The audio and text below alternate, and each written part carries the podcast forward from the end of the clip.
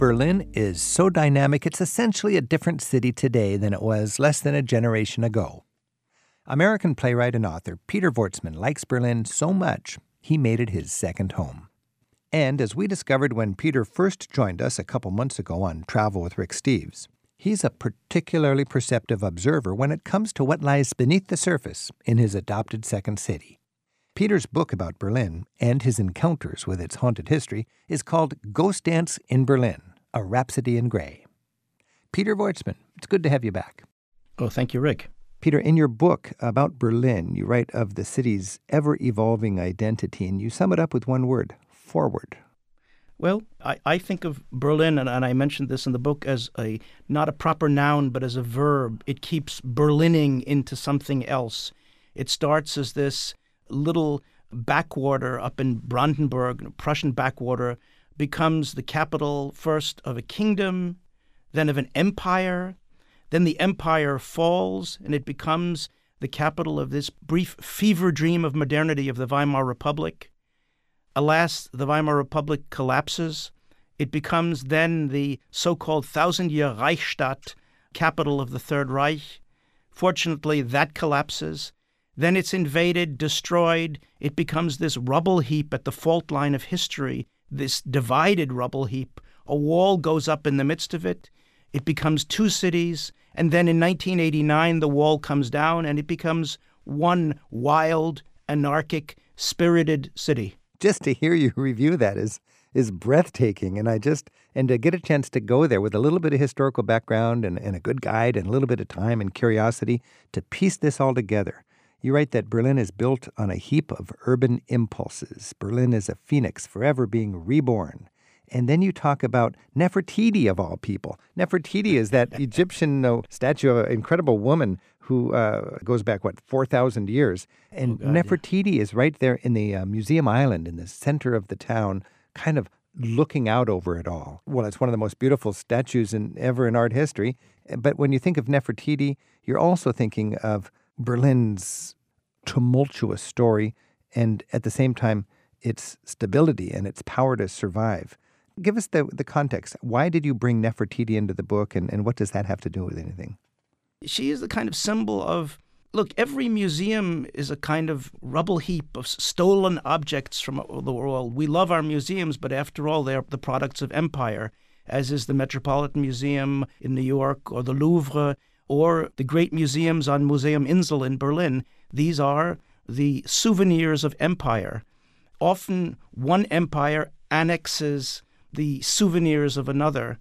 And here you had the Prussians annexing uh, the great queen of Egypt and somewhere uh, borrowing or stealing her spirit. They had their pyramids the East Germans had their Fernsehturm, their TV tower, which was supposed to be the symbol of their future thinking society, that of course then collapsed. And then you've got the big, uh, what was the emperor's residence, which is now a big grassy uh, expanse between the TV tower and Nefertiti, which was a big symbol of empire during Prussian times, wasn't it? It was a, a huge symbol of empire, and the Allied bombs damaged it, but it was not completely destroyed. It was the East German state that decided to tear it down because it was for them a retrograde uh, reactionary symbol and they didn't want it there. But from there, you've got the rubble of the Third Reich and, and Hitler's dreams of wasn't he going to rename Berlin Germania or something like this? He did re- rename it Germania. He thought this was going to last forever. He wanted it to be the center. He was very envious of Paris, by the way, which he wanted to become then the, the German center of Europe. But Berlin was to be the great capital, the great symbol. The most telling thing for me was I have a good friend, Grisha Mayer, whose mother was German, father was Russian. Grisha told me the story how his mother, as a young girl, she was an art student, her art teacher told her one day, We're going to visit an exhibit. We won't talk about it when we get there. We'll never talk about it afterwards, but it will be the one time in your life that you will ever see real art. And that, of course, was Joseph Goebbels' exhibit of Entartete Kunst, Degenerate Art, which was a collection of Chagall, Picasso, the German Expressionists, all the art that was taboo and forbidden. But the fact is, three times as many Berliners and Germans visited that exhibit than visited the official German art exhibit that nobody really gave a damn about. Wait a minute. During Nazi times, they actually showed off the forbidden art? Oh, yes. But they showed it off as an example of bad art?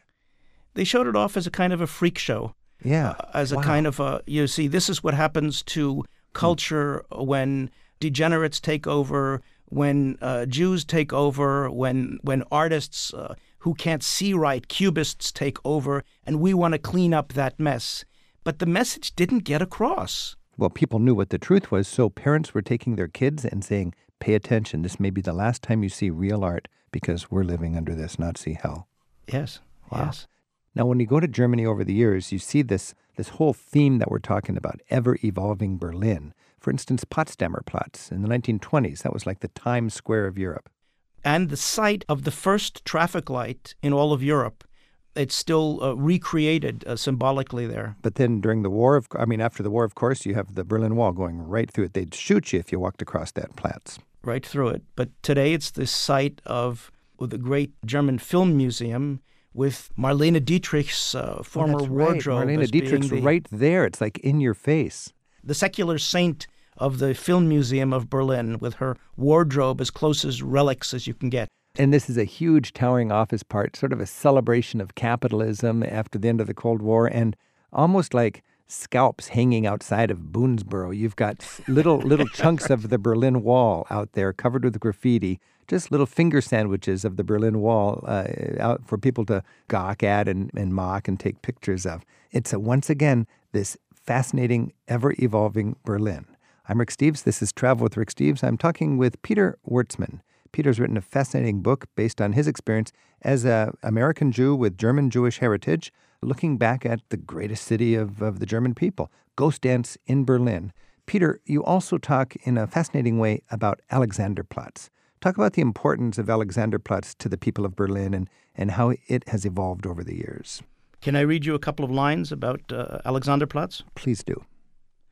Berliners fondly call it Alex for short, like it was an old friend with a familiar, pudgy, pockmarked face, a perennial beer buzz, and a couple of front teeth missing. That mangy mug has undergone multiple facelifts over the years, and given the prodigious bulge of its cheeks and the various pockets or forecourts it encompasses, it is hard to say just where Alex ends and the rest of Berlin begins, and in a sense it hardly matters since Alex is as much a state of mind as a precise locale. There's nothing beautiful about it. In fact, it's really rather ugly as far as urban spaces go, compared to the great monumental squares of Paris, London, and Rome. But Alexanderplatz is positively electric, pure current, unmediated by wires, rumbling with arriving and departing underground and above ground trains, trams, taxis, buses, clip clopping with boots. It's not a place to linger for long.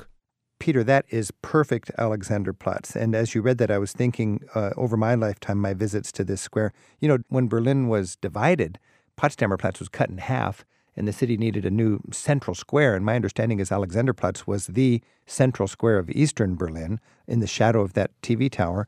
And uh, it was pretty much the best they could do, but almost laughable as far as an advanced modern place. But it was, it was the best the DDR could do. And today, it's got that ugly aliveness. Uh, and I just ended up thinking, I want to get a beer and sit here and watch people. And it was a, it was sort of like punk Berlin in a, in a way that was just constantly entertaining, never the same.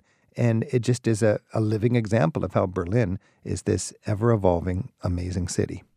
And you have that weird phenomenon of the grill walkers, these young guys with portable ovens wrapped around their middles with bratwursts sizzling on it and you're just dying to eat this stuff. You come out of the subway, and there they are, these human grill walkers parading their wares. This is Travel with Rick Steves. We're talking with Peter Wortsman. Peter's book is Ghost Dance in Berlin. Our phone number is 877 333 7425. And Rick is calling in from Henderson, Nevada. Rick, thanks for your call. Hi, Rick. Thanks for taking my call. Uh, and Peter, I and my wife are taking our two daughters, 21 and 18, and our son, who's 15, to on a two-week trip to Germany, and uh, that'll be their first time in Europe. And I, I know that Berlin is going to be an exciting part of our trip. Is there anything you could recommend for people of that age, the youth that we could experience in the two short days we have there? Well, inevitably they're going to be grabbed by the, the Stasi Museum, the museum of the former East German Secret Service. Uh, it's a creepier side of Berlin, but they will be grabbed by it. You can also visit underground Berlin on a tour going through some of the former bunkers that were there during the Third Reich period. I would strongly, however, suggest they also go to some of the very deeply moving memorials. There's the Jewish Museum, which tells the history of the relationship between those two cultures. There's the memorial to the murdered Jews of Europe. But you know what? The other side of Berlin is it has more park space than any city of Europe. You can go into the Tiergarten. The zoo is terrific, Zoologischer Garten you've got to go to some of the museums on Museum Insel and and do uh, give a hug to Nefertiti. Yeah, you know I agree. The Museum Island is an amazing uh, collection of four or five world class museums, and as we speak, they are coordinating it all together with one admission ticket and. It's just really spiffed up in a, in a beautiful way as, as Berlin continues to knit itself back together. You know, Peter and uh, Rick, one thing I would highly recommend is the uh, river tour down the Spree River. Uh, it used to be such a ugly, people unfriendly place, but now they've uh, really fixed up the river that goes right through the center of town. Of course, in the old days they had barbed wire there, and if you swam across it, they'd shoot you. And now it's a park with grass, and they even set up beaches, fake beaches in the summer where they bring in sand. Something else I'd recommend is if your kids are interested in 20th century history is the Third Reich Walk. There's all sorts of walking tours in Berlin that are very competitive. I think the the walk about the Third Reich brings that to life. And there's the movie museum in the Potsdamer Platz, isn't there? Oh, it's great. The history of, of German cinema. We don't realize to what extent our American cinema was profoundly influenced by German cinema and specifically the emigres that fled the Nazis. I'm talking about Fritz Lang, uh, Ernst Lubitsch, uh, Billy Wilder. These are the greats. And this was the heart and soul of their cinema. The great silents of Dr. Mabuse, Metropolis. You'll see uh, recreations and remnants there. And, and the top of the collection is the wardrobe of Marlene Dietrich, the Venus of uh, Weimar Republic. Mm. Enjoy that, Rick, and, and good for you, that Rick, for great. taking taking your, your family. It'll be a, a powerful experience for your teenage kids. I think that'll be great. Well, I know two days won't do it justice, but uh, we're going to try. It's a good start. Good luck on your trip. Thanks. Thanks. Thanks very much. Bye bye. Bye. I'm Rick Steves. This is Travel with Rick Steves. We've been talking with Peter Wortsman. Peter's book is Ghost Dance in Berlin. Peter, Berlin is such a complicated city, and it is woven back together again physically, but you still have a little bit of leftover from the days when it was divided. You've got Ossis and Wessis, right? The, the people who raised in the East and the people who raised in the West. What are the roots of their differences, and how will we see that today? Well, they grew up with very different expectations about the future a different ideology, a different sense of, of history and their place in history and their place in society. Some Ossis of 60s or older became profoundly disillusioned people. Their dreams uh, disappeared. Life becomes too expensive. They, they can't afford it. And others rolled with the punches. Friends that I have from over there, they were not disillusioned at all with the fall of the totalitarian state they were disillusioned that some of the ideals were not preserved and were just uh, bulldozed through. Yeah, you see that even today. There's uh, the, sort of the defense of the uh, Ampelmännchen, right? Just as a symbol of a few of the good things about DDR and Eastern Berlin. They still keep the the jaunty uh, streetlights up from the communist times, and the older people really are considered the lost generation, and the younger people were able to flex with the times and embrace the capitalist ways. But that is quite a, a traumatic adjustment, especially for the older generation. What was amazing to me, I visited uh, the East back in 86. And of course, at a time when no one ever thought the wall was going to come down, and it comes down in a mere three years. And I remember going to a bookstore and people telling me when a book comes out, it was treated like a rock concert in East Germany. People would line three times around the block because they knew it would be a short print run and mm. it wouldn't be available the next day. So people adored books, and I'm attached to books myself. It's an amazing story for Berlin. Peter, we've been talking all about the complicated and tumultuous history of Berlin and everything, but it's also one of the most creative and affordable and young and happening and, and vibrant places you can go in Europe. Of course, in the evening, you want to have a good dinner. Let's finish our talk about Berlin off with you just taking us to what you think would be a very memorable Berlin dinner. I'm taking you to dinner with all of the contradictions of my palate and my and my gut and my soul. I am the child of uh, Jewish refugees from Vienna, who was raised to know all of the taboos and the pleasure of indulging in all of the taboos. And now I need to take you to one of the most delicious of the taboos. Dear mother of mine, forgive me.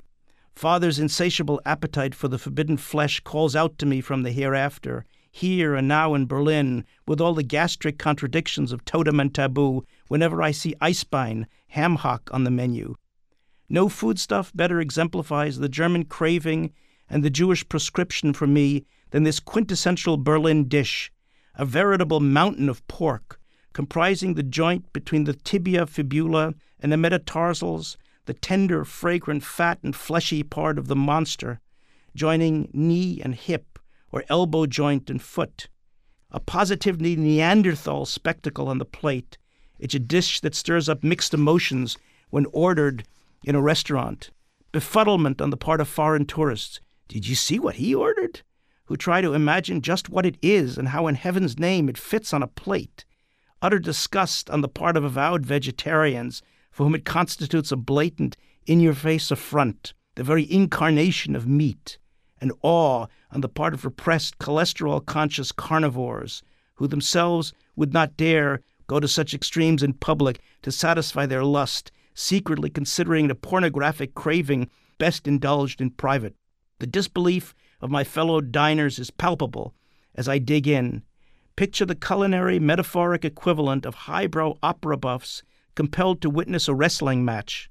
It is indeed a sloppy, slippery task to slice through the blubber of the poached Berlin version. Whoa, a Jewish ode to a ham hock.